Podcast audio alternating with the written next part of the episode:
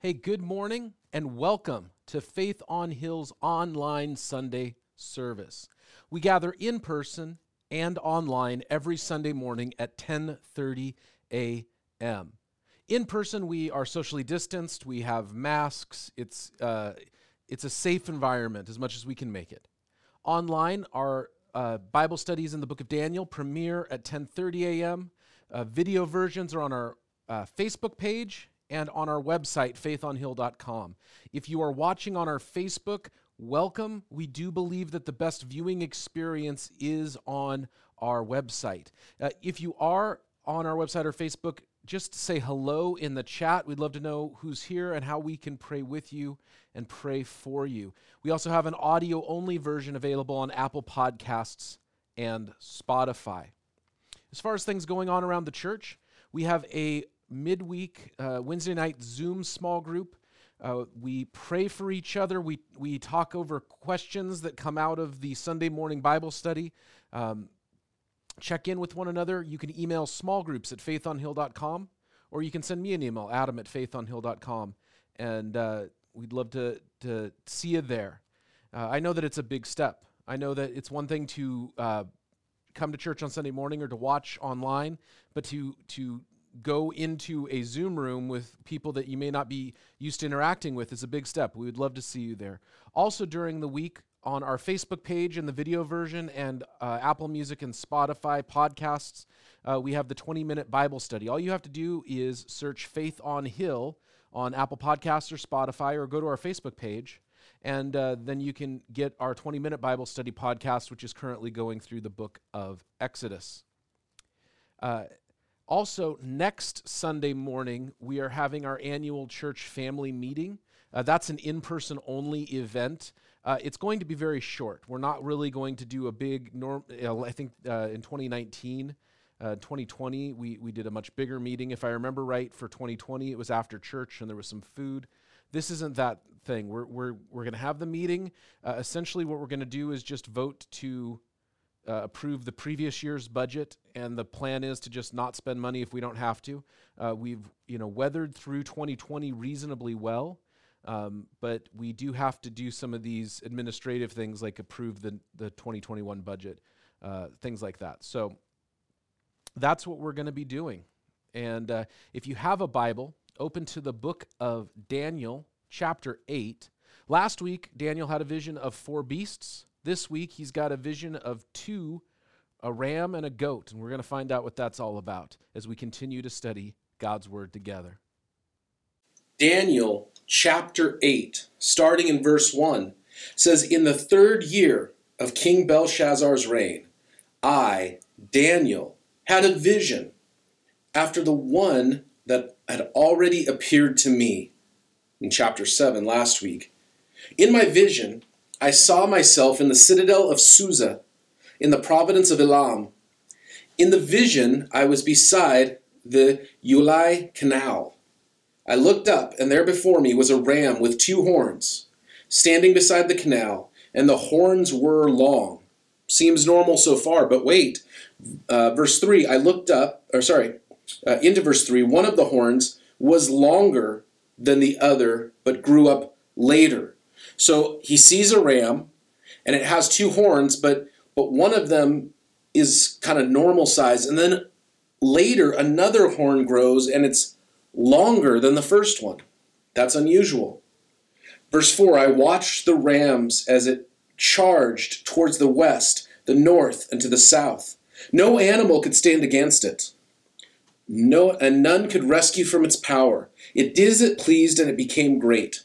As I was thinking about this, suddenly a goat with a prominent horn between its eyes came from the west, crossing the whole earth without touching the ground. It came towards the two horned ram that I had seen standing beside the canal, and it charged in at a great at it, it charged at it in great rage. I saw it attack the ram furiously, striking the ram, shattering its two horns. The ram was powerless to stand against it. The goat knocked it to the ground and trampled it, and none could rescue the ram from its power. The goat became very great, but the height of its power, the large horn was broken off. and its place, in its place, four prominent horns grew up towards the four winds of heaven. Out of them, one out of them came another horn, which started small, but grew in power to the south and to the east and towards the beautiful land. It grew until it reached the host of heaven, and it threw some of the starry host down to the earth and trampled on them. It set itself up to be as great as the commander of the army of the Lord. It took away the daily sacrifice from the Lord, and his sanctuary was thrown down. And because of rebellion, the Lord's people and the daily sacrifice were given over to it. It prospered in everything it did, and truth was thrown to the ground. Then I heard a holy one speaking, and another holy one said to him, How long will it take for the vision to be fulfilled? The vision concerning the daily sacrifice, the rebellion that causes desolation, the surrender of the sanctuary, and the trampling underfoot of the Lord's people. And he said to me, It will take 2,300 evenings and mornings. Then the sanctuary will be reconsecrated. While I, Daniel, was watching the vision and trying to understand it, there before me stood one who looked like a man. And I heard a man's voice from the Ulai calling, Gabriel, tell this man the meaning of the vision. And as he came near the place where I was standing, I was terrified, and I fell prostrate. Son of man, he said to me, understand the vision. It concerns the time of the end. While he was speaking to me, I was in a deep sleep with my face to the ground. Then he touched me and raised me to my feet. And he said, I am going to tell you what will happen later, in the time of wrath, because the vision concerns the appointed time of the end. The two horned ram that you saw represents the kings of Media and Persia. The shaggy goat is the king of Greece. The large horn between its eyes is the first king. The four horns that replace the one that was broken off represent four kingdoms that will emerge from his nation, but will not have the same power. In the latter part of their reign, when rebels have become completely wicked, a fierce looking king, a master of intrigue, will arise. He will become very strong, but not by his own power he will cause astounding devastation and will succeed at whatever he does. He will destroy those who are mighty, the holy people. He will cause deceit to prosper, and he will consider himself superior.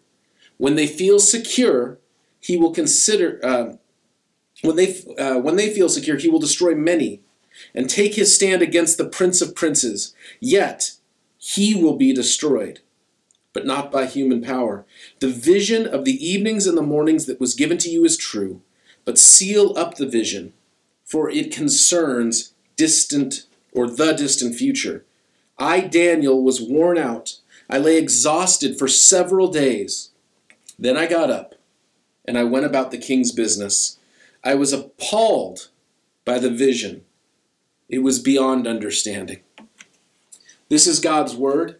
And I pray that we receive His grace to accept it as authoritative in our life. I pray that we receive God's power so that we can live by the words He has given us. Amen. I want to give a few random thoughts before we get into the heart of what we're going to talk about this morning. Uh, the first is this random thought number one you might have recognized a name. In verse 16, we're given the name of one of these holy ones. Verse 16, the voice called out, saying, Gabriel, tell this man the meaning of the vision. Most likely, this is the same Gabriel that we read about in the Gospels. The same Gabriel who appears to Zacharias the father of John the Baptist, in the temple. The same Gabriel who in the village of Nazareth appears to a young woman, a virgin named Mary, and says that you, by the power of God, will have a son, and you will name him Yeshua. Jesus. It's very likely the same Gabriel, in case you were wondering. That's random thought number one. Random thought number two, you might not have been wondering about. But he specifies. In verse 1, Daniel says, I had this vision, and I saw myself in the citadel or the fortress of Susa. Now, if you have read the book of Esther recently, you might be familiar with Susa. It was a, a fortress, a palace. It was a center of power in the Persian Empire. But it was not a center of power in the Babylonian Empire.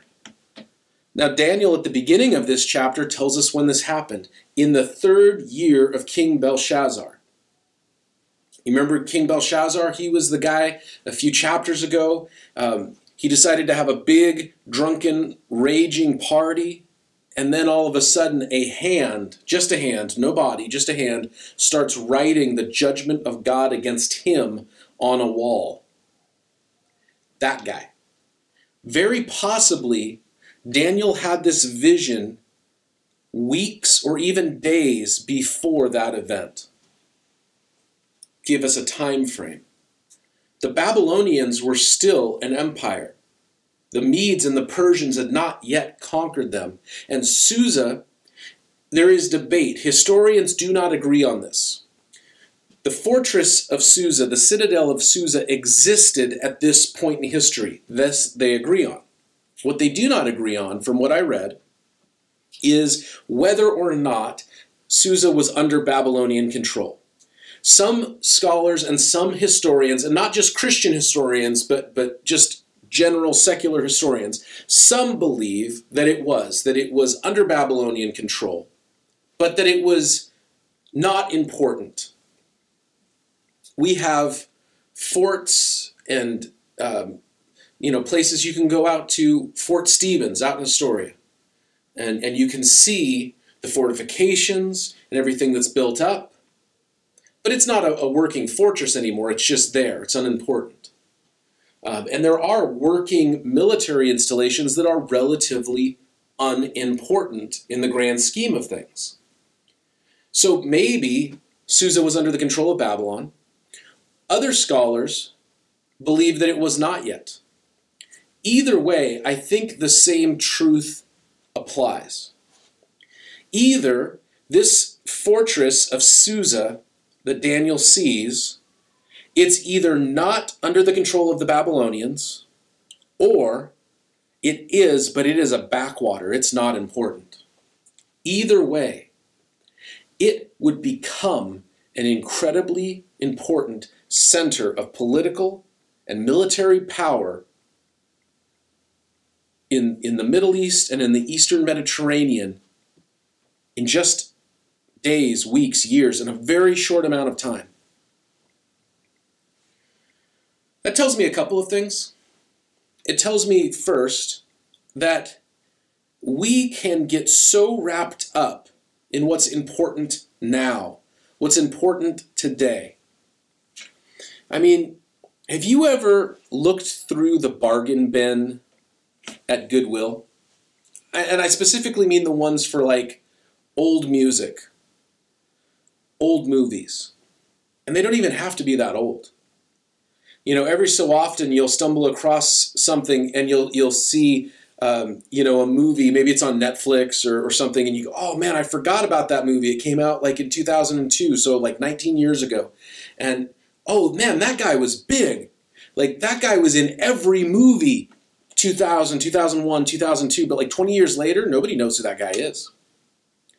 And what it tells me is we put great importance on places and people and things in this moment, and then you realize that they are fading, they are passing away.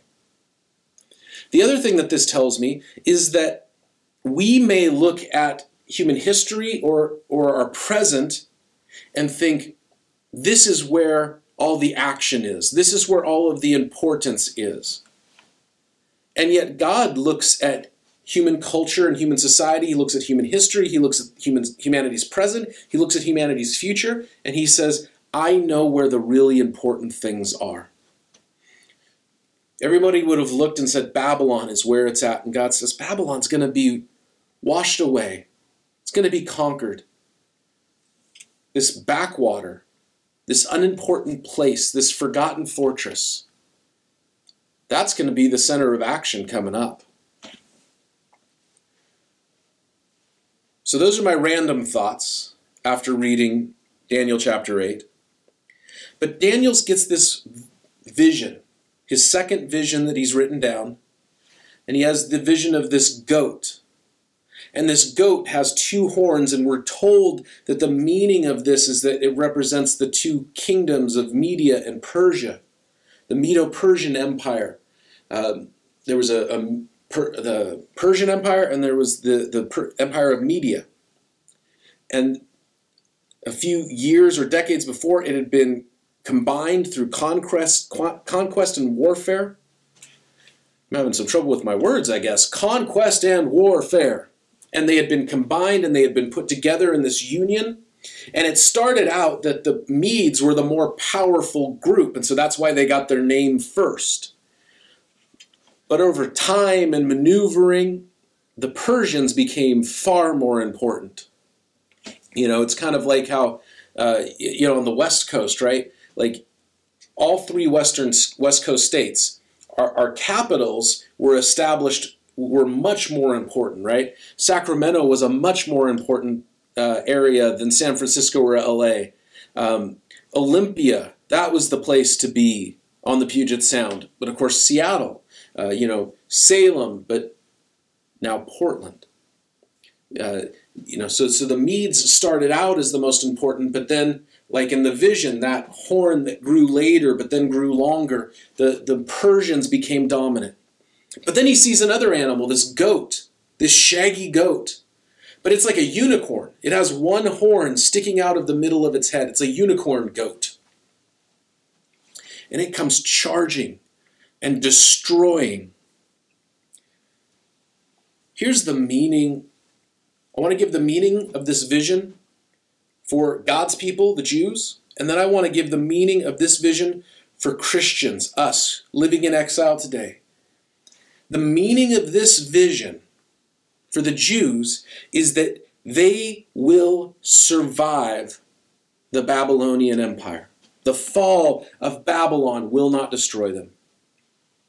And you think about this the Jewish people had been in exile in Babylon for about 70 years at this point maybe a little less, maybe a little more, but about 70 years they had been in exile and captivity.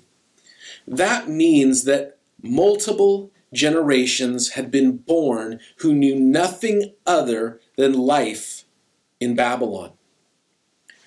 If you were a 20 year old, if you were 20 years old when Daniel had this vision, that means that your people had been in captivity for 50 years.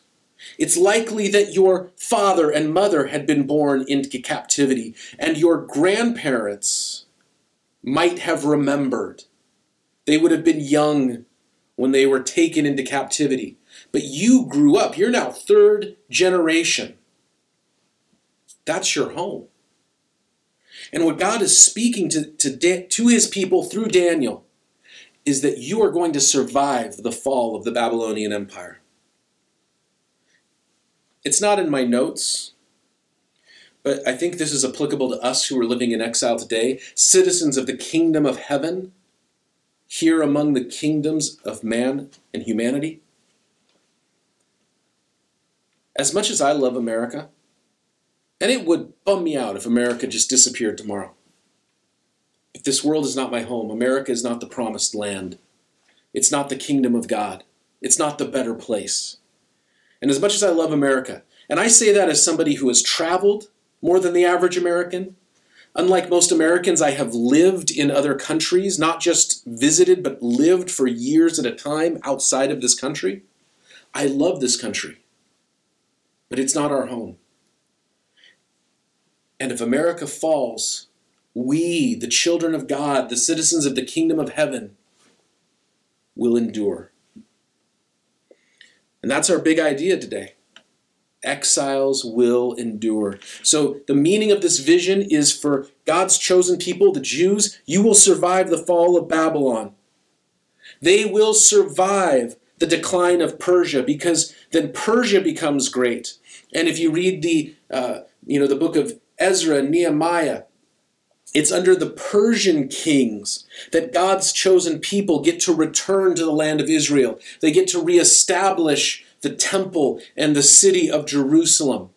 It's, it's under, uh, in the book of Esther, under Persian kings, that there is an attempt made at, at a first holocaust against the Jews, but then God not only protects them, but delivers them and ensures security for them during the Persian Empire.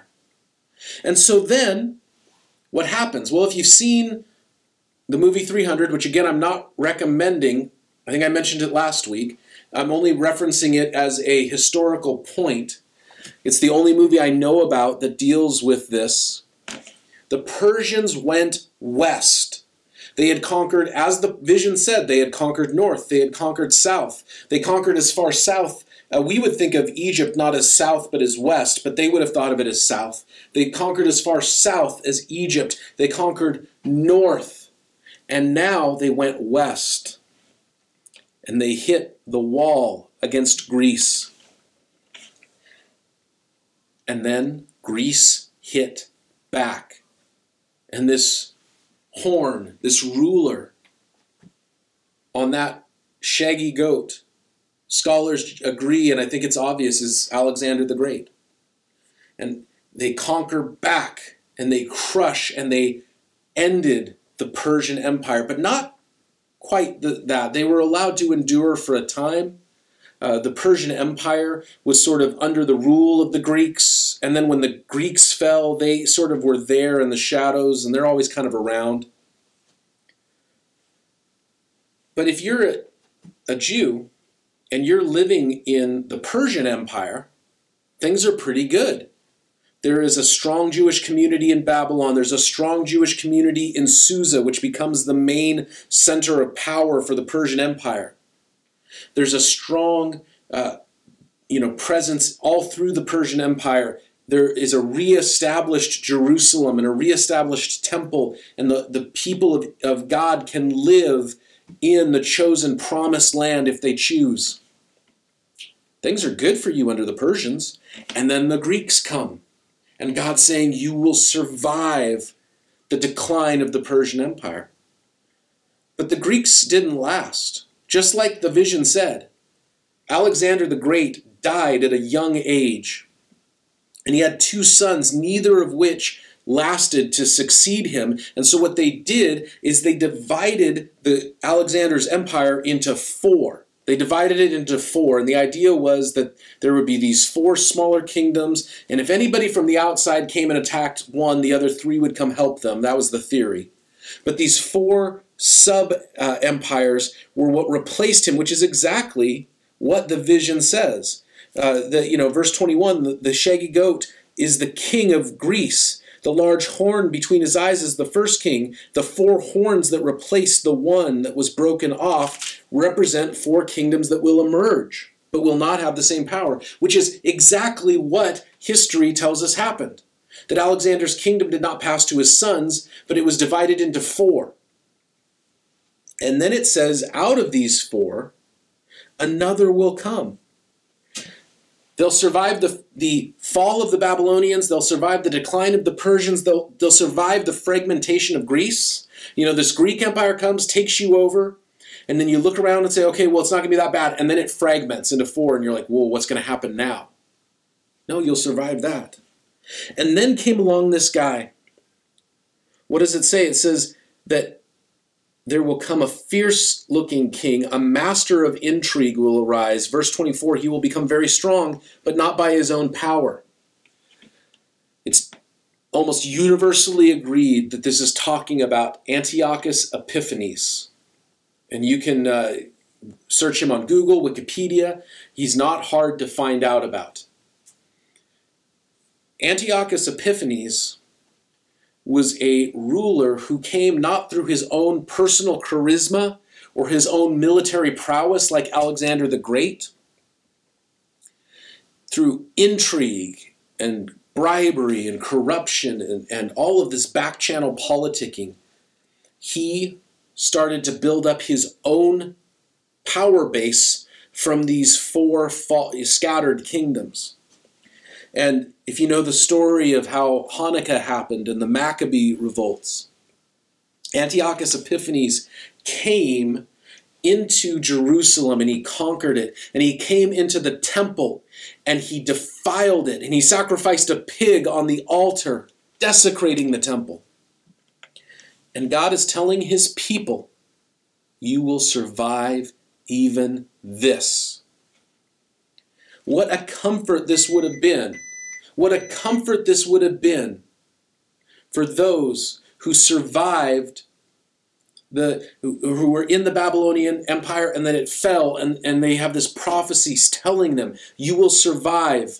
You will not be destroyed with the Persians. And the same is true when Persia fell to the Greeks and the same is true they would have had this prophecy when Antiochus Epiphanes defiled their temple they would have been told it's going to last 2300 evenings and mornings now how long is that well evenings and mornings 2300 that's not one day. That's an evening and a morning. So if you cut it in half, 2300, you know, you cut it in half to uh, 1,150 evening uh, days. That's a little over three years, which, by the way, spoiler alert, God knows what he's talking about.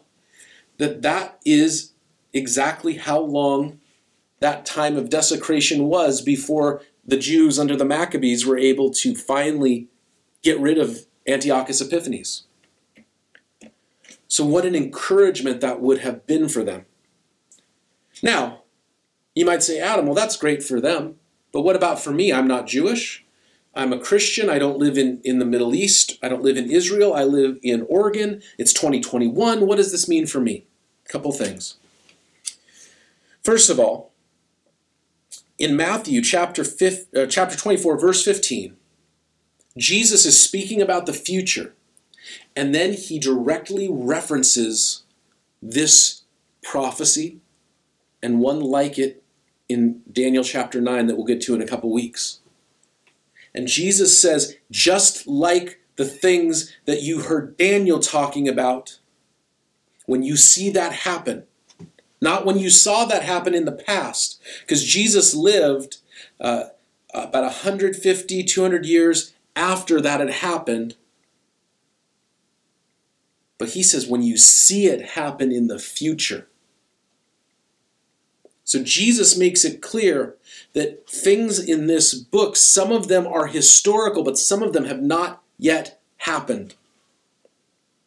So for me as a Christian in exile, this tells me that this isn't just speaking to people in the past, but it could be speaking to me in my future or my children in their future. It helps me to understand how we approach biblical prophecy as we're studying through it. It also tells me that God's chosen people, the Jews, are consistently, constantly under threat. I've said this before, I will say this again. There is no place for racism in the Christian faith. The Bible says that in Christ there is no slave nor free, Jew nor Greek, male or female. Everyone is equal before God. And so if if you hold something against somebody, you look down on them because they're a different race than you are, a different gender than you are, a different socioeconomic status, that's unchristian. There's no place for it. Anti Semitism often is a little bit of all three. I don't understand how somebody could claim the name of Christ and then be anti Semitic? How can those of us who follow a Jewish carpenter hate his people? How can those of us who name our children Matthew and Mark, Luke and John, how, how we name our children Hannah and Rebecca after biblical figures, those are Jewish people. God's chosen people are constantly under threat. They're under threat right now. They're under threat right now, all over the world. In France, anti Semitism is on the rise. In America, anti Semitism is on the rise. Will God's church care about them? I think that's a very valid question. The, the third thing that I believe that this speaks to us is this. At the end of everything, when Daniel is done seeing this vision, it says that he was he it, it, it took a toll on him physically. And I have once or twice in my life seen what I would call a vision, but nothing like this. I can't imagine what it did to him physically, but he had to just lay in bed for, for days. It, it took it out of him. But then it says in verse 27 that he got up and he went about the king's business.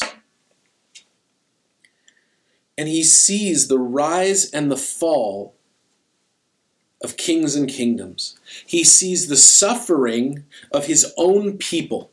He gets the great hope. He sees a restored Jerusalem and a restored temple, but then he sees a vision of its desecration by Antiochus Epiphanes. And likely, I think, he also sees a vision of its future desecration by the one that you would commonly refer to as the Antichrist. And we'll get more into that in two weeks. Spoiler, heads up, teaser, whatever you want to call it. And then after all that, it says he gets back up and goes about the king's business. And the question for us is will we despair for human kingdoms or we, will we get back to our king's business? The, the, the idolatry of human culture that is so prevalent right now in the church in America. And it's everywhere. Don't think I'm, I'm picking a side. Every four years, part of the church rejoices. Oh, we have a new ruler. It's going to be so great. Every four years, part of the church despairs. Oh, the last one was so great and this new one is so terrible. Or will we get up and get about our king's business because our true king is Jesus? And his business is to have lives restored, have hope brought into hopeless places, have light shine into darkness. Will we be about our King's business? My parents' generation loved Bible prophecy.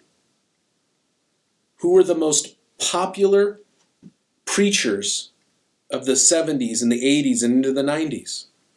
Jack Hayford, Charles Swindoll, Chuck Smith, John MacArthur, later on, Greg Laurie.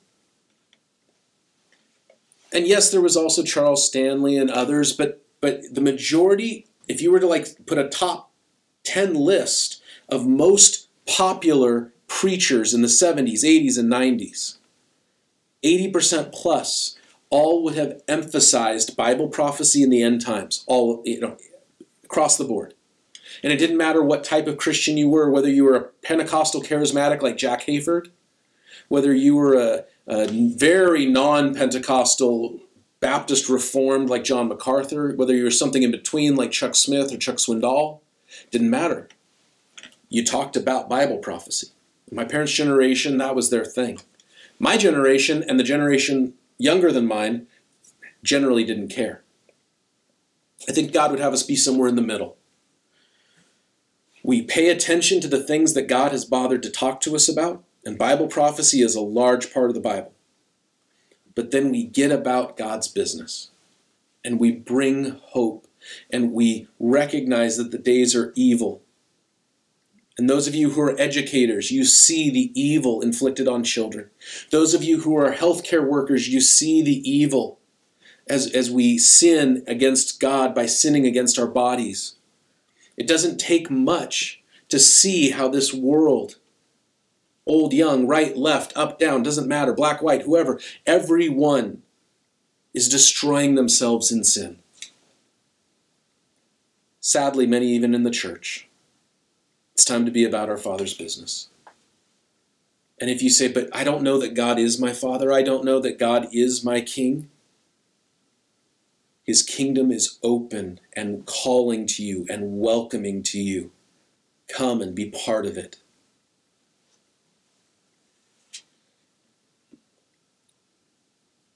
God knows what He's doing, He knows what He's talking about, and He knows the future that He has planned for those who would receive Him. Let's trust in that. Let's hope in that today. We'll see you Wednesday night. You can email small groups at faithonhill.com for the Zoom link. God bless you.